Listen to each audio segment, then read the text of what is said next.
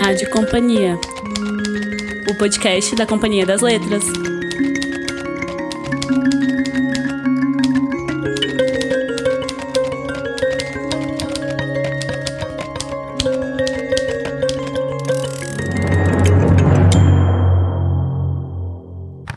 Bem-vindo à Rádio Companhia, o podcast da Companhia das Letras.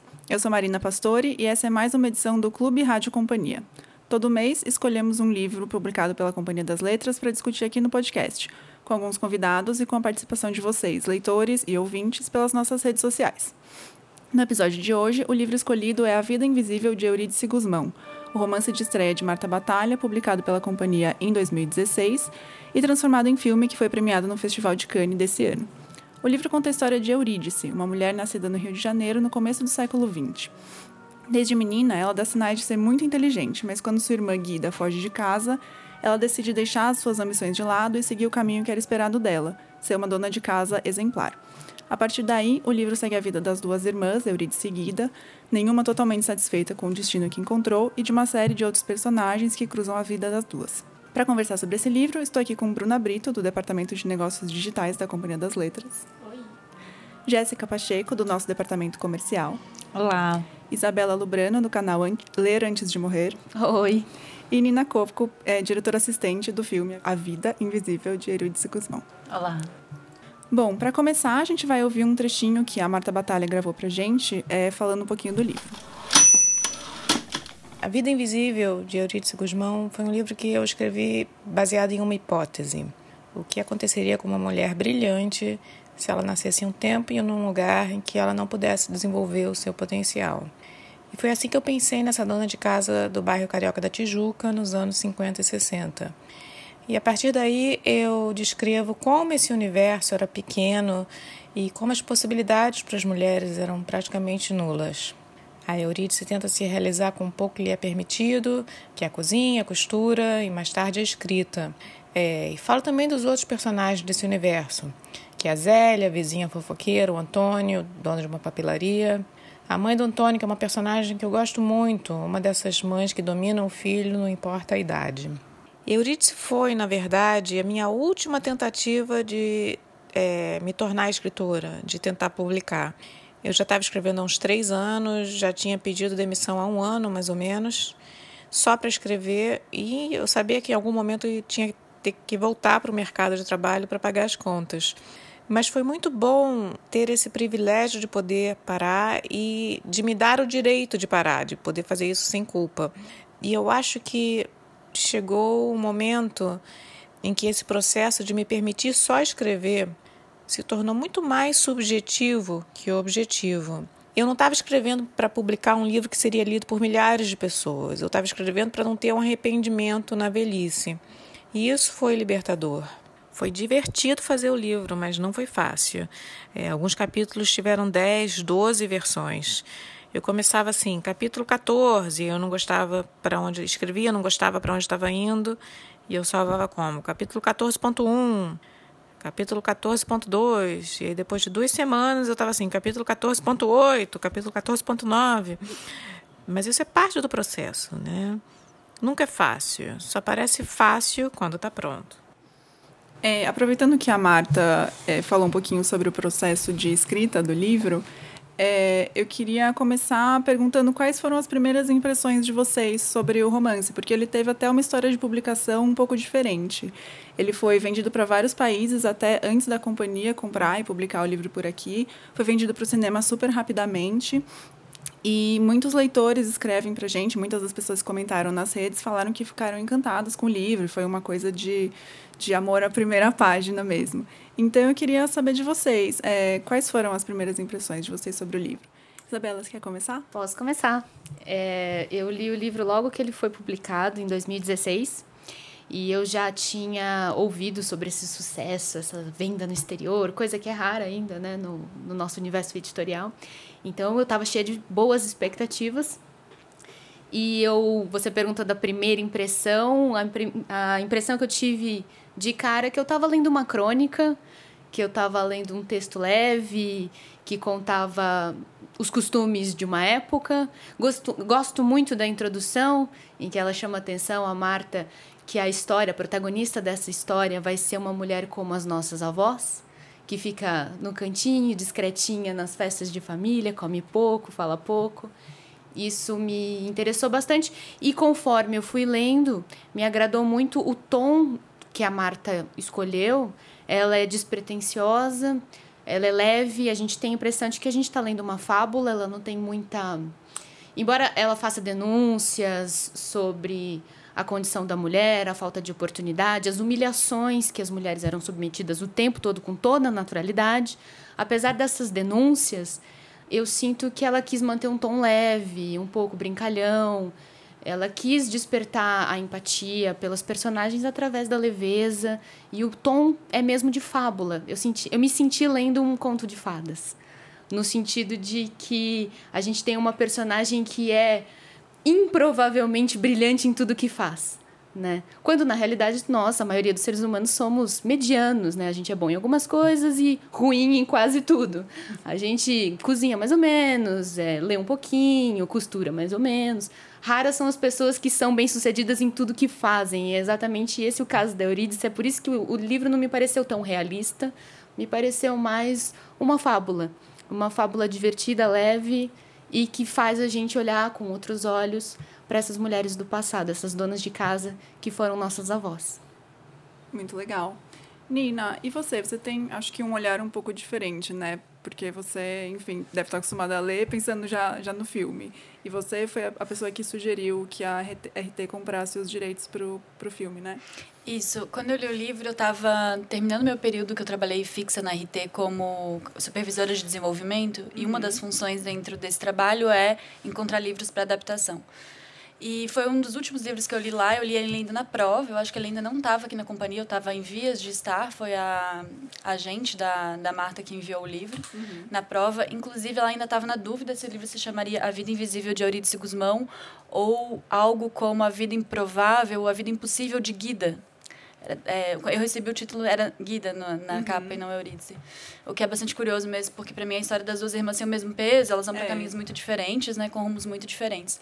Mas, de fato, eu já li com este olhar de adaptação, quando eu me deparei com o livro. E também senti essa questão de que era um livro leve, divertido, que tem esse tom, não digo de humor, mas irônico e tal, em relação à vida, mas, ao mesmo tempo, me bateu profundamente uma dor de estar lendo isso, assim.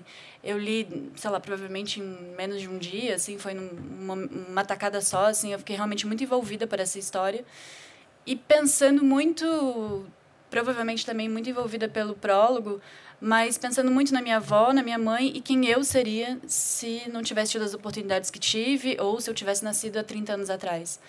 Então, esse lugar, assim, dessa mulher, toda essa vida dessa mulher que poderia ter sido e não foi, né? E me lembrou muito um livro que é muito importante para mim, que é Um Teto Todo Seu, que é a transcrição da palestra da Virginia Woolf. E um pouco esse lugar, assim, o que é essas mulheres que não tiveram essa oportunidade de ter um teto todo seu, né? Ou a possibilidade, como a Marta, de passar um ano escrevendo, né? Uhum. Tantas mulheres que não chegam a este lugar, assim. Então, isso me impactou muito e já na época, mesmo tendo esse tom leve, eu já comecei a pensar no melodrama, assim. E aí foi a partir disso que eu conversei com o Rodrigo e que aí se desencadeou a ideia da adaptação do filme. Uma curiosidade, desculpa interromper, o filme ainda não estreou nos cinemas brasileiros? Não, ele estreia agora, a primeira exibição no Brasil vai ser no dia 30 de agosto no Ceará, tá, porque o carinha é de lá. No dia 18 de outubro a gente tem a primeira exibição aqui em São Paulo, no Teatro Municipal. A data ainda está a confirmar, mas provavelmente dia 18 de outubro, durante a Mostra de São Paulo. E ele estreia comercialmente no dia 30 de outubro. Ótimo. Boas informações. Sim, aqui, porque, né? eu li sobre o sucesso do filme em Cannes e eu fiquei, nossa, é Eurídice. Eu tô curiosa, não vejo a hora. A gente também assistiu o trailer por aqui e ficou muito curiosa, porque o filme não é exatamente a história do livro, né? Não, a gente costuma dizer que é uma interpretação do livro e não uma adaptação. Uhum. No filme, por exemplo, a Eurídice é pianista, não escritora. Enfim, tem muitas mudanças ali. Acho que eu vou deixar para vocês verem nos cinemas. Sim. E depois a gente pode conversar, mas se você tiver alguma dúvida específica. E o título do filme mudou agora no Brasil, agora é A Vida Invisível só. Tá. Não tem mais o nome da Eurídice no título. Como você falou, na verdade, todas as vidas das mulheres ali são um pouco invisíveis, né? Então, acho que até diz bastante esse título. E vocês, meninas, quais foram as impressões de vocês? Eu li também quando o livro saiu, acabou de sair, eu tento fazer isso aqui, o que me ajuda bastante às vezes, e às vezes atrapalha.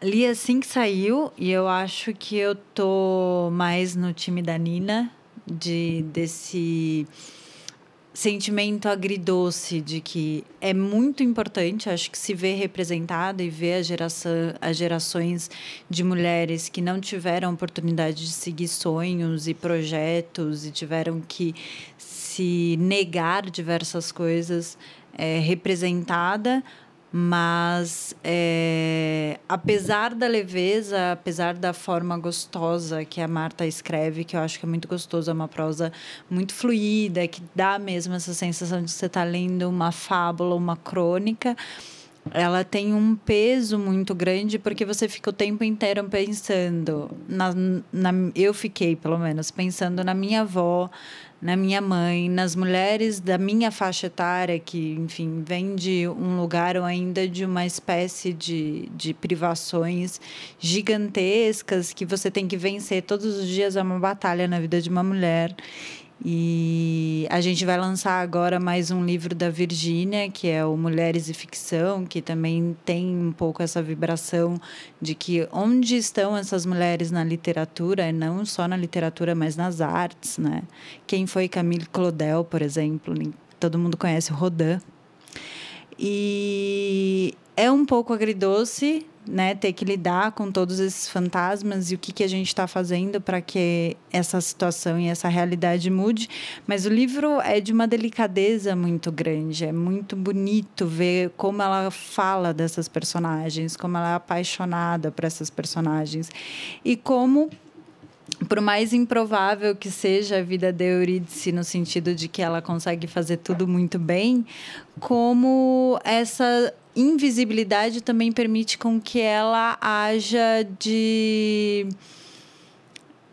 forma misteriosa, mas sempre muito competente. Então, ela não aparece, ela nunca é a protagonista da própria vida, mas ela está sempre encontrando cantos em que ela pode tomar as rédeas da própria existência. Então, eu não posso ter aquilo que eu quero, eu não vou conseguir ser protagonista e fazer, mas eu vou fazer disso que é a coisa que eu posso fazer ser a coisa mais incrível do mundo. Então, eu vou costurar e colocar toda a minha paixão naquilo. Eu vou cozinhar muito bem, porque se eu posso fazer, eu vou fazer bem. Eu acho que tem uma energia muito forte essa personagem.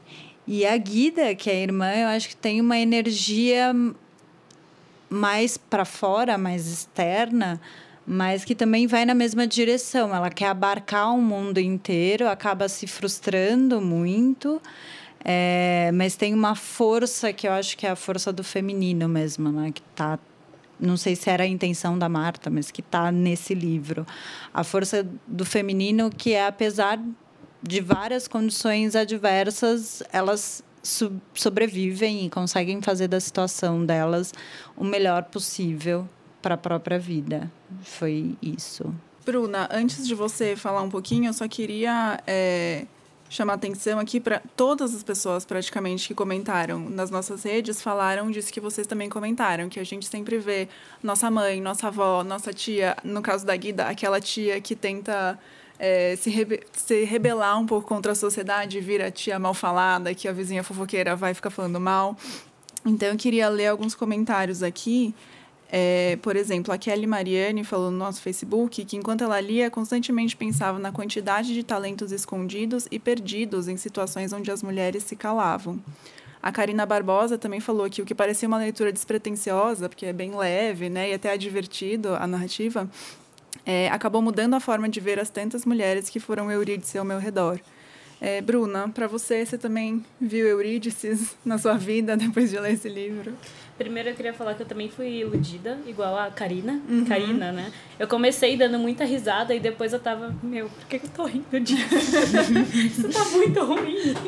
Fui muito iludida. A primeira vez que eu li agora de novo pra gente fazer o clube, mas eu já tinha lido no começo e eu comecei lendo achando que era uma coisa super leve. No final, eu tava muito triste. É, porque é um romance curtinho, você acha que vai ser uma coisa despretensiosa, a capa é super bonita, você fala, ai... Aliás, a capa é linda, hein? Não é? Gente, eu acho que foi uma das coisas que me conquistaram. Pois é. Quando eu recebi o livro. E tem um título um pouco inusitado também, você fala, ai, que será? Adoro o fato dela ter um nome que dá um peso de época, né? Ninguém mais se chama Eurídice. É, total. Mas é impossível você não pensar em pessoas que estão por aí. Óbvio que a gente vai pensar na nossa família, pessoas que estão mais próximas, mas, sei lá, a tiazinha que fica no balcão da padaria, sabe? Você olha aquela pessoa lá e pra você aquela pessoa tá lá porque ela sempre esteve ali. Você não pensa sobre a vida dela, a vida das pessoas que estão lá, tipo, te servindo, por exemplo, você não pensa nisso e você não pensa o que ela poderia tá fazendo, sabe? Porque a gente para muito pouco para ouvir as pessoas. Eu acho que isso foi o mais interessante para mim no livro, que foi não só saber que tem histórias desconhecidas, mas ouvir essas histórias, ouvir até o final. Eu acho muito interessante isso no livro, que o livro, chama A Vida Invisível de Eurídice Gusmão, mas poderia chamar A Vida Invisível de todo mundo que está em volta da Eurídice Gusmão, porque tem um monte de personagens, ela consegue falar um pouquinho sobre cada, isso eu achei incrível na escrita dela. É um livro curto, né? É um livro super curto mesmo. E ela constrói o personagem do começo ao fim, assim. E você vai vendo essas pequenas invisibilidades, assim, até do... É um livro que fala muito sobre mulheres e onde elas não podem chegar... Não puderam chegar, mas também até a vida de vários homens. Ela fala aqui, marcado por traumas e tristezas. E é um livro que te faz olhar diferente, assim, para as pessoas, assim. Principalmente as pessoas que você não está acostumada a prestar atenção. É, porque embora seja um livro ambientado no começo do século XX, não é que acabou, né? Que a gente consegue olhar para trás e falar, nossa, coitada da minha avó, da minha mãe... Que bom que eu tô num lugar diferente. E sim, a gente tá, mas não tanto. A gente tava até conversando aqui antes de começar a gravação que a gente foi atrás do Jornal das Moças, que é aquela revista que a Guida fica lendo, né? E eu peguei o primeiro número, que foi publicado em 1914, e logo de cara tem uma lista de 10 pontos escrito O que a mulher deve ser.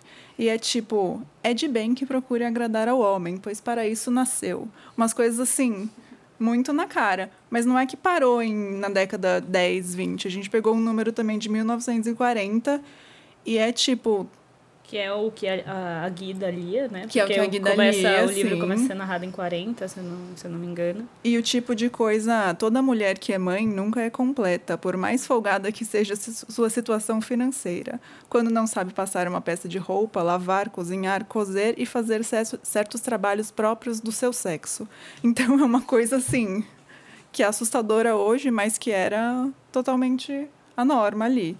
E, na verdade, é assustadora pra gente hoje, eu acho, né? Mas também que não é que desapareceu essa visão de mundo. É, que hoje usam-se mais eufemismos, né? Pra Sim. falar das mesmas coisas. Hoje se espera que as mulheres, elas deem conta daquilo que elas tinham que lidar no passado, que é cuidar da casa, dos filhos e continuar bela pro marido e ainda trazer dinheiro pra casa.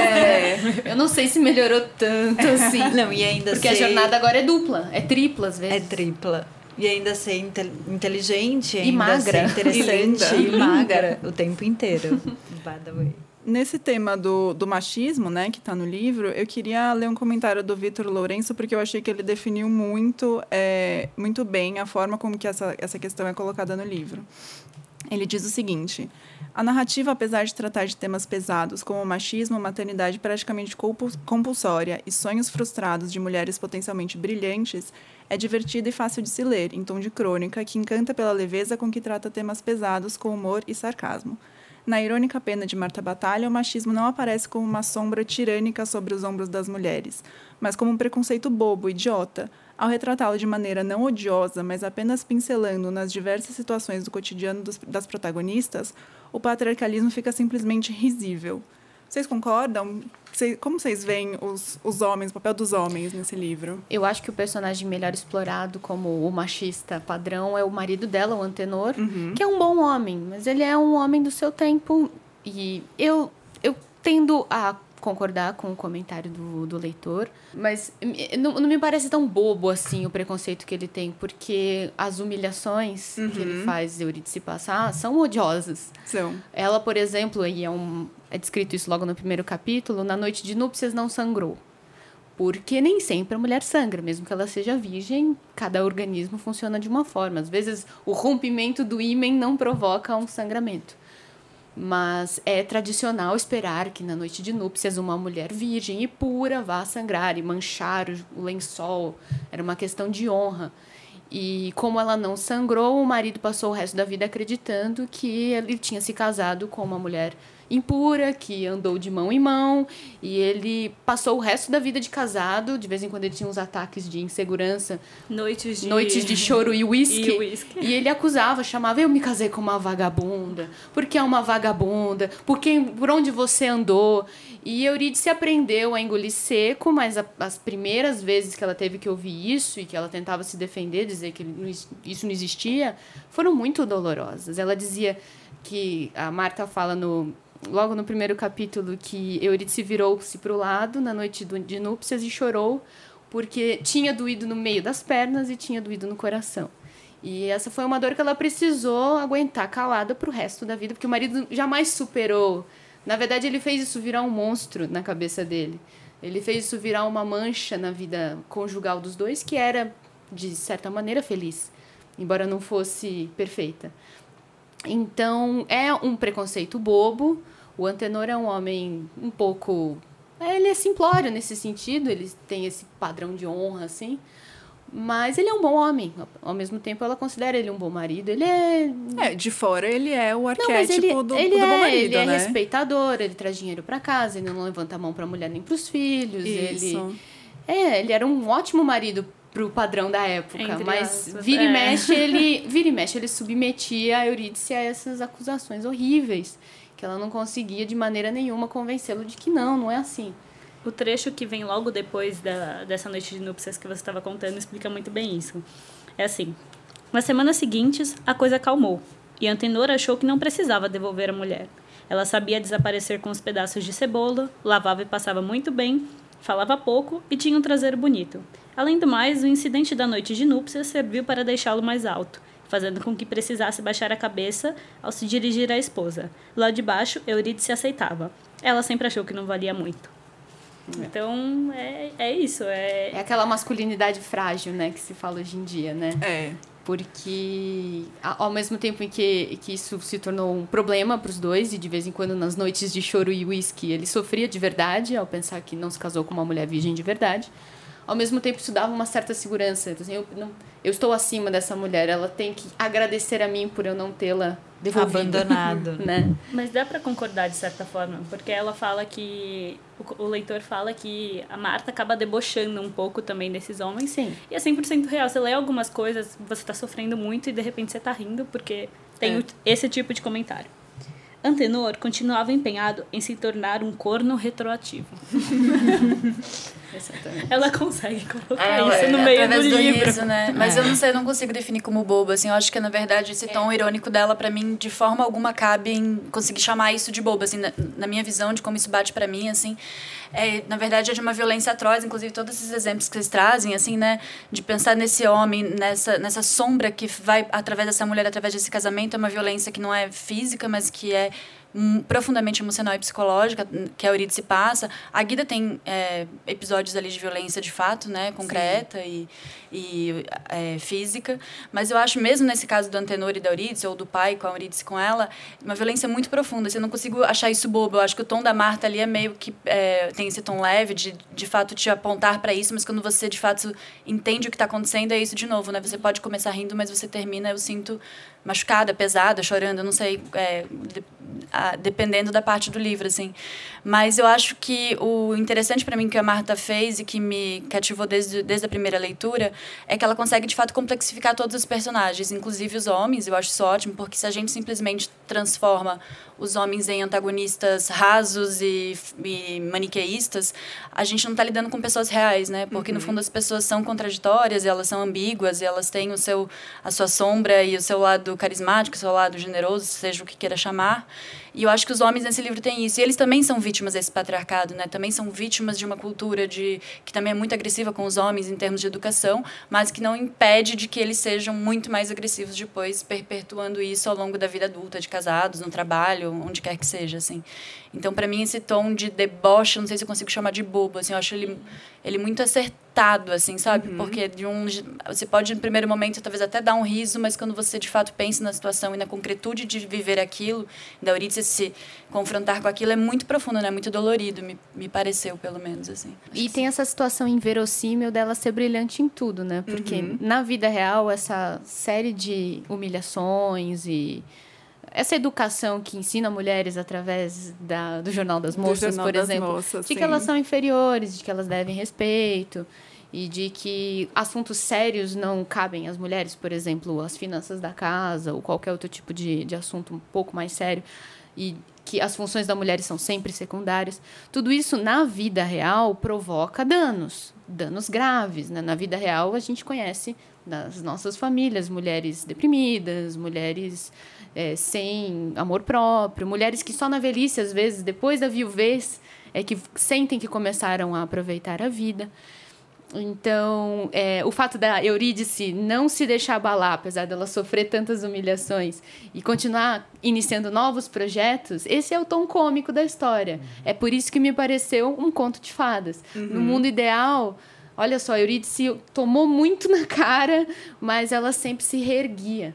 E ela se reerguia com estilo, né? Porque ela era boa no que ela fazia, em tudo que ela tentava. Eu acho ótima essa leitura do Conto de Fadas. Inclusive, o final do livro, que eu não vou dar spoiler aqui. Mas me... dar spoiler aqui. Pode, mas acho que não. Não, tá final, não é necessário. Assim. Não, tudo bem. Mas eu acho que o fim do livro... O fim do livro, ele, de fato, ele tem esse desfecho de Conto de Fadas, né? Que você traz, assim, que de fato... É algo que, na verdade, até me incomodou, assim, em relação ao livro, assim. Não sei, assim, parece que ela... constrói tudo pra gente chegar num lugar ali e no final tem, sei lá, um passe de mágica e as coisas mais ou menos se resolvem, assim, pelo menos do meu ponto de vista, assim. E acho que eu concordo com vocês. Você acaba dando esse tom de fábula, né, que poderia... Sim. O fato dela ter saído da Tijuca, onde ela era uma dona de casa padrão médio, e provavelmente, na vida real, ela teria continuado sendo até o fim da vida, e se tornado uma mulher rica, né? Por causa da promoção do marido no Banco do Brasil e tal. Isso é uma coisa fora da curva também que, na minha opinião, faz parte do tom de conto de fadas da história, né? É. A Eurídice termina uma mulher sofisticada, praticamente, né? Uma mulher que lê, que escreve, que mora em Ipanema. Que fuma. Que pode escrever, que escreve, que tem voz, escrita, né? É lindo isso, mas é um conto de fadas. Na vida real não é bem assim. Não é a história de 99% das mulheres. Sem dúvida. Mas é curioso como a Eurídice, que é uma mulher absolutamente extraordinária, consegue só se realizar nesses projetos paralelos, meio escondidos. E o Antenor, que é absolutamente medíocre, vira vice-presidente do Banco do Brasil só porque ele estava sempre sentado na mesa dele. E aí é engraçado a imagem que ela coloca, como a mesa vai se movendo e ela se move para uma sala cheia de janelas. E aí ele, pronto, vice-presidente, porque ele é homem e está lá. Então, essa porque parte ele foi também... trabalho todo dia na hora certa. Apareceu todos os dias. Apareceu, imagina, nunca faltou grande talento. É. Porque às vezes é só isso que basta para um homem, né? Pois é. Então... Enquanto para a Eurídice não basta... ser a melhor cozinheira, a melhor costureira, a melhor escritora, enfim, ela vai continuar invisível. Eu queria aproveitar para falar um pouco dos outros personagens também. Eu tenho aqui um outro trechinho da Marta falando sobre, enfim, sobre outros personagens do livro. Vamos ouvir? Para mim, é um livro sobre impossibilidades. Todos os personagens têm que lidar com as limitações do meio. Com exceção da Maria das Dores, que tem as limitações financeiras, né? Ela é a empregada da Eurídice, até mais invisível que ela, que é a Eurídice. Todos os outros são limitados pelos costumes, pelo dogma, pela cultura do meio. A Zélia, por exemplo, ela nunca teve o apoio emocional que possibilitaria uma vida mais plena, talvez como jornalista ou escritora. O Antônio segue as regras da mãe e se torna uma pessoa com medo de viver.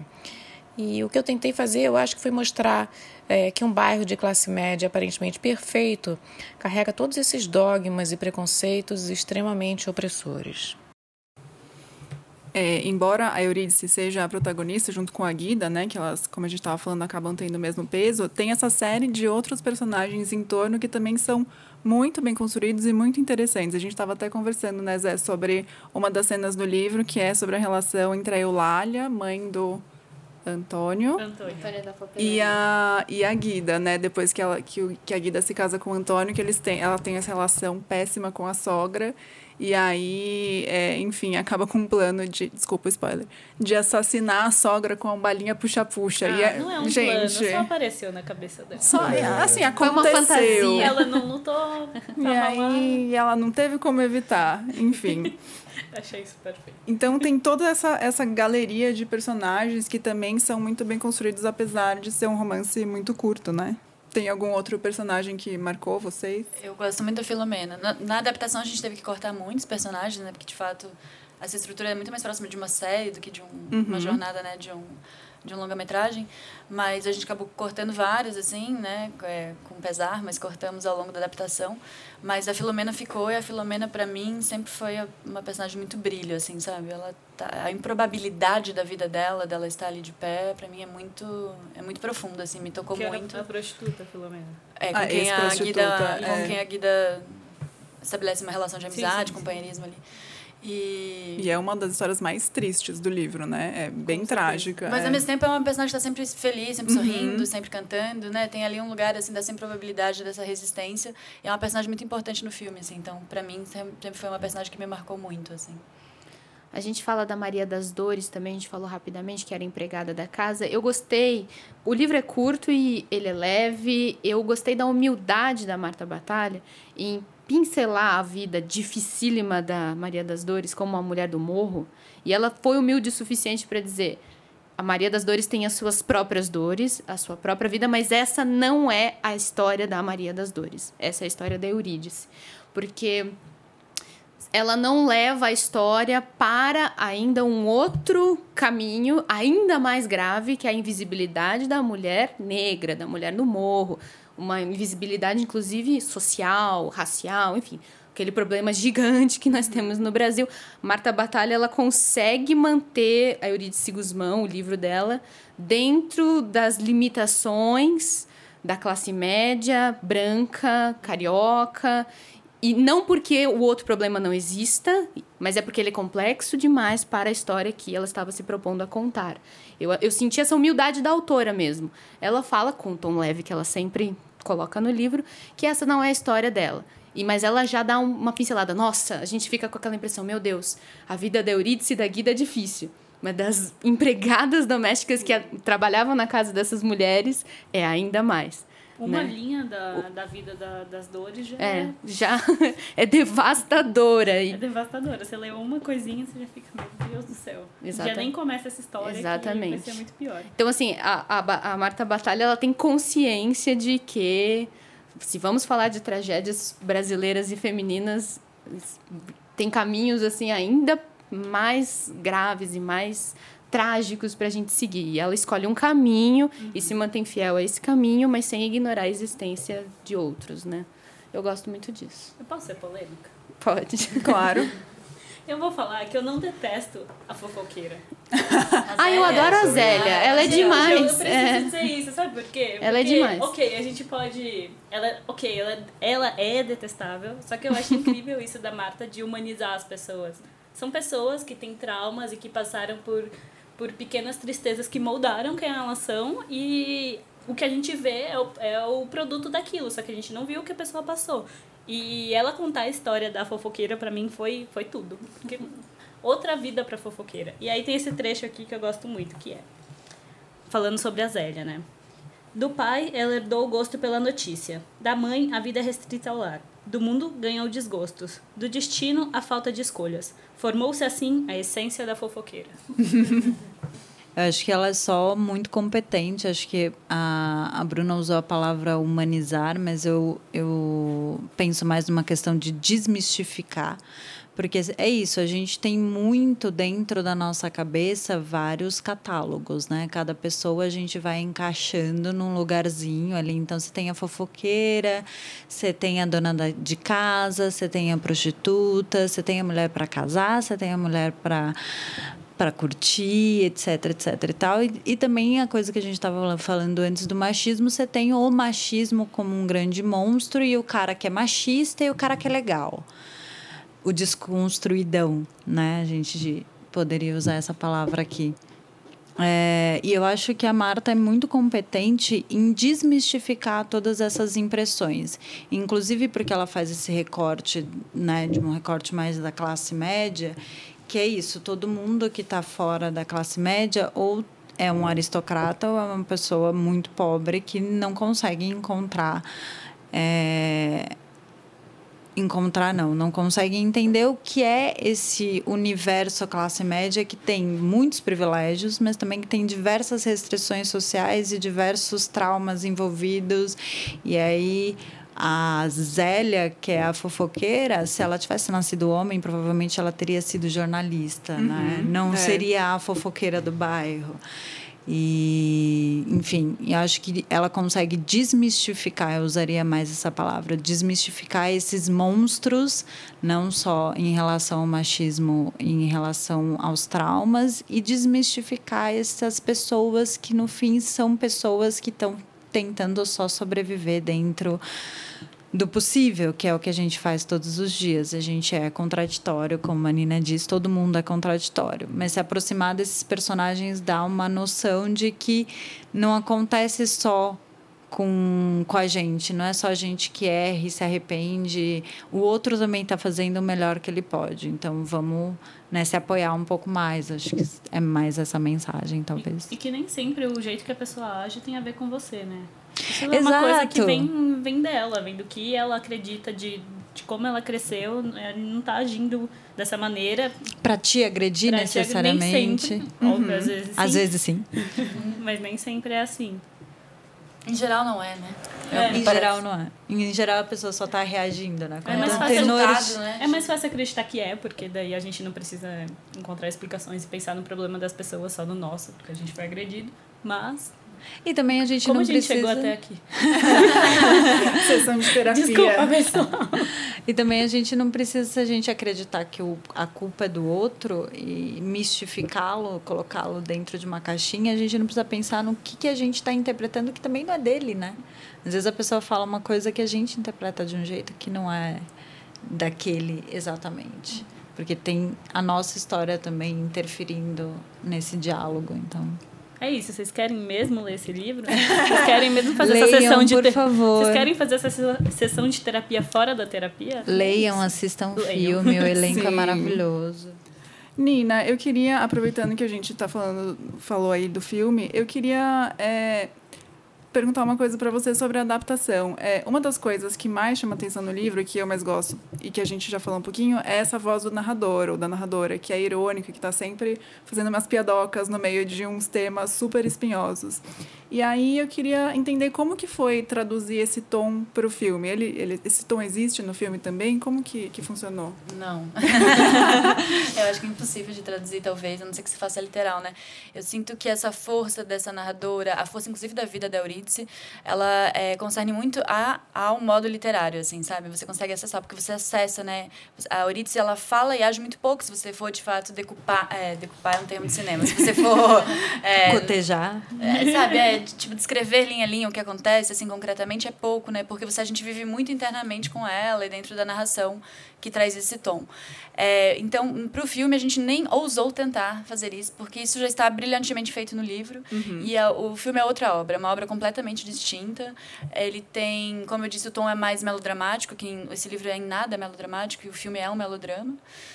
Filiado ao melodrama, né? Obviamente uma reinterpretação, uma atualização do que é o gênero do melodrama no cinema, mas ele tem outro tom, não existe a voz da narração, em outras vias de acesso. Existem cartas que a Guida manda para Eurídice, algumas cartas, que não são, não é um texto do livro, é obviamente inspirado, mas não é um texto do livro, então ele é realmente uma outra obra, assim, sabe? É muito difícil falar nesse sentido de adaptação, até porque acho que seria meio impossível, seria injusto e ingrato com a gente fazendo filme, sabe? Uhum. Essa obra já é incrível do jeito como ela é enquanto literatura, então a gente vai fazer um filme que seja uma reinterpretação, enfim, uma inspiração através do livro, não sei muito bem como definir, mas eu acho que eu não consigo chamar de adaptação, porque a gente não está adaptando de fato a história, sabe? O filme é muito bonito e muito forte. Foi muito estranho ver esses personagens que foram meus por tanto tempo ali numa telona para tanta gente ver e, na verdade, no mundo todo, né? Para mim, a maior diferença entre filme e livro é o tom. Eu fiz um livro leve e bem-humorado e o Karim fez um drama com detalhes muito realistas, cenários opressores e decadentes como o próprio machismo. Mas a essência está ali, a mensagem do livro e do filme é a mesma. Curiosa. Eu também, muito curiosa. Só que me chamou a atenção foi a escolha do elenco. A Eurídice é descrita como uma mulher gordinha. Aliás, bem gorda, né? Cheia de carnes e tal. Mas a atriz, como é o nome da atriz? Carol Duarte. Carol Duarte, ela é fina, ela é elegante e tal. Então eu fiquei realmente com a impressão de que foi recontada a história com um foco diferente e tudo mais. Sim, por exemplo, essa, eu acho maravilhoso isso do livro, que ela vai engordando, né? É uma opção, né? É uma opção, é pra se proteger do marido. Ou emagrecendo, né? Porque ela tem fase, só um momento. Isso dentro de um filme, dentro das nossas limitações orçamentárias, de tempo a ser gravado, é impossível de ser feito. Então, na verdade, a escolha, a gente não pautou a escolha da Eurídice por um biotipo, assim, né? Obviamente, elas tinham que ter elas são descendentes de português, a gente quis manter isso, é algo muito importante, tanto para a trajetória do livro quanto para do filme, mas a gente estava aberto a atrizes em geral, assim, sem ter, de fato, um biotipo claro descrito. E a gente testou para os dois papéis, para Guida e para Eurídice, não sei, acho que mais de 500 atrizes. Nossa! Assim. Foi, a gente recebeu vídeo, ao todo mesmo, acho que foi 2.000, assim, ao todo, contando o número de vídeos que a gente recebeu, porque a primeira fase do teste era mandar um vídeo pela internet. E a Carol, ela meio que desnudou a Eurídice pra gente quando ela veio, assim, uma nova Eurídice, assim, quando ela entrou na sala do teste de elenco, tava ali a Eurídice, sabe? Quando, não sei se vocês vão sentir isso, mas eu sempre senti durante o teste de elenco e durante todo o processo, e hoje assistindo ao filme, que ela realmente tem o tom da Eurídice, assim, o peso, essa retração, um estar entre o ar e a terra, sabe? Tem um lugar ali pra mim que ela é Eurídice pela energia e não pelo físico dela, sabe? Vamos aproveitar e ouvir um trechinho da participação especial da Fernanda Montenegro no filme. Toca aí, Zé. Minha querida irmã, 6 de outubro de 1956... Minha querida irmã, você não sabe a falta que você me faz. Queria poder voltar no tempo, voltar para casa e te encontrar esperando por mim. Queria sentar ao lado do seu piano e te ouvir tocar.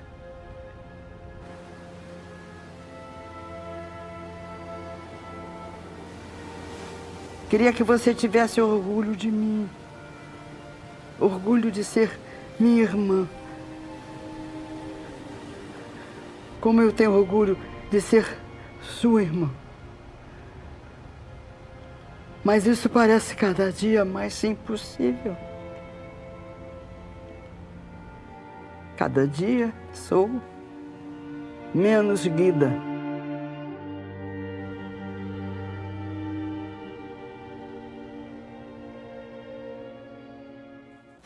Ai, tô tão curiosa.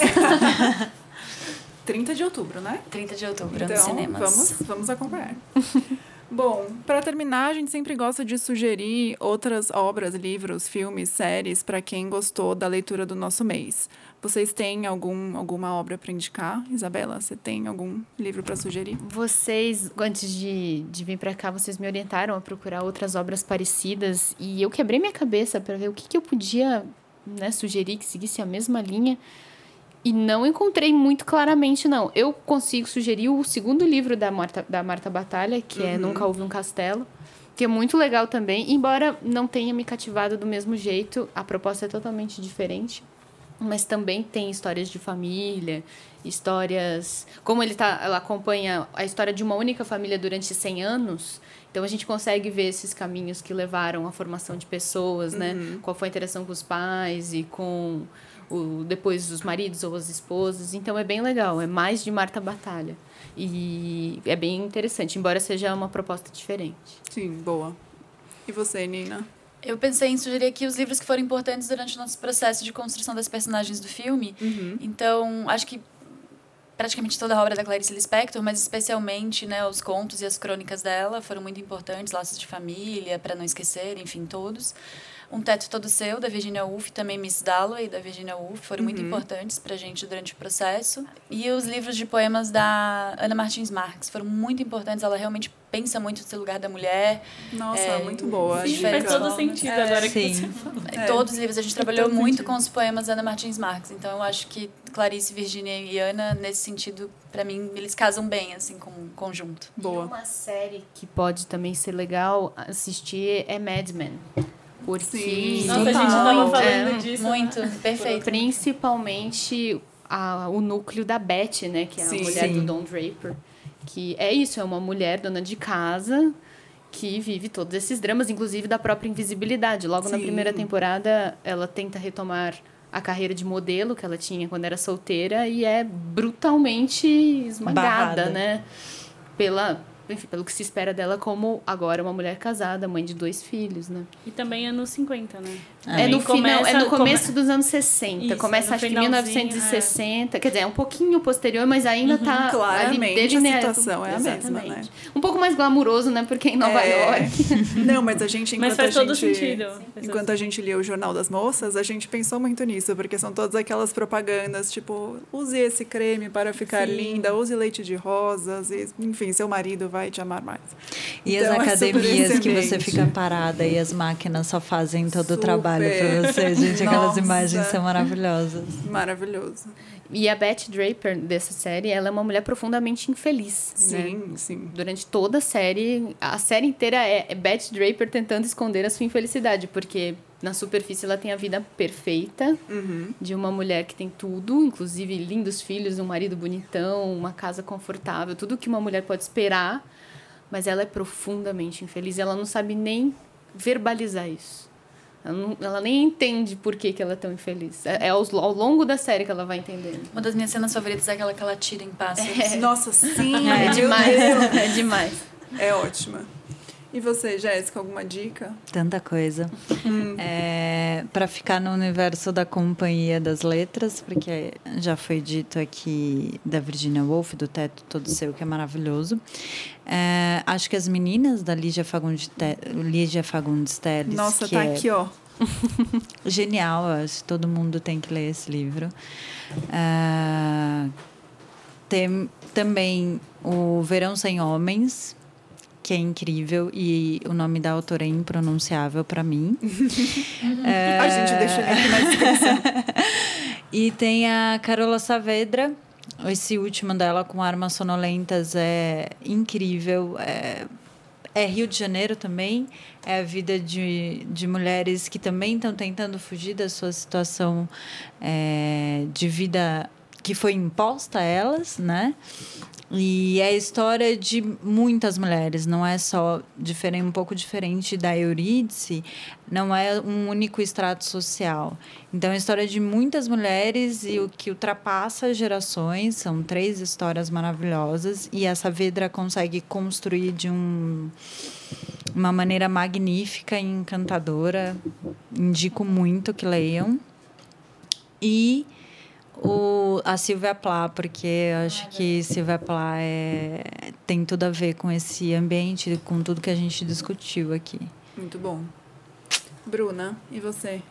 Eu estava aqui pensando, estava discutindo até com a Marina antes de começar, o que fez a gente pensar na vida de pessoas desconhecidas e essas pequenas tristezinhas da vida que vão acontecendo, e a gente lembrou da Alice Munro. Absolutamente todos os livros dela, você aprende a ver pessoas invisíveis e conhecer aquelas histórias muito profundamente, principalmente de mulheres. Tem alguns livros em que ela foca mais em histórias de mulheres, para combinar com o nosso tema. O que eu me lembro agora é O Amor de uma Boa Mulher, e tem também o As Luas de Júpiter. Se eu não me engano, esses 2 acabam falando mais de histórias de mulheres, são contos. Eu diria que menos... com esse tom mais divertido, assim, é mais melancólico, mas é perfeito, absolutamente perfeito. Qualquer desculpa pra gente indicar Alice Munro, a gente vai indicar. Se der uma brechinha, a gente vai indicar, pode ter certeza. Tem um livro que eu também amei, que inclusive é da companhia, que eu amei profundamente, que eu li esse ano, que é o Manual da Faxineira, que também tem esse tom de humor, né? Outro lugar de mulher, a mulher que não fica em casa, não pode ficar em casa, precisa de prover dinheiro, né? Dentro da situação que ela tá. Esses contos razoavelmente autobiográficos que ela faz, mas ela tem também esse tom do humor dentro de situações extremamente pesadas e perversas. Boa lembrança. Bem, Marina, você tem alguma indicação? Bem, eu queria reforçar a sugestão da Jéssica de As Meninas, que é assim, primeiro, Lígia Fagundes Telles, para quem não leu, tem que ler, é uma autora sensacional. E As Meninas, embora seja um contexto muito diferente, né, São Paulo, anos 70, auge da ditadura, também tem essa coisa de histórias de mulheres tentando achar seu lugar num contexto histórico bem difícil. Um outro livro que eu lembrei é um outro livro que a gente já falou aqui no clube, que é o Olive Kitteridge. É claro que contextos são diferentes, as personagens são diferentes, a época é diferente, mas tem essa coisa de... Primeiro, vários personagens em torno de uma personagem principal, que é a Olive. E segundo, essa coisa de tentar... de personagens que acabam sendo definidos ou limitados pelo contexto em que eles estão. Então, se vocês ouvintes não leram o livro desse clube passado, essa é a hora também. Muito obrigada às nossas convidadas e a vocês, ouvintes. Espero que vocês tenham gostado. Fiquem de olho nas nossas redes sociais para saber qual vai ser o livro do próximo Clube Rádio Companhia. E espero a participação de vocês nos próximos. Até a próxima!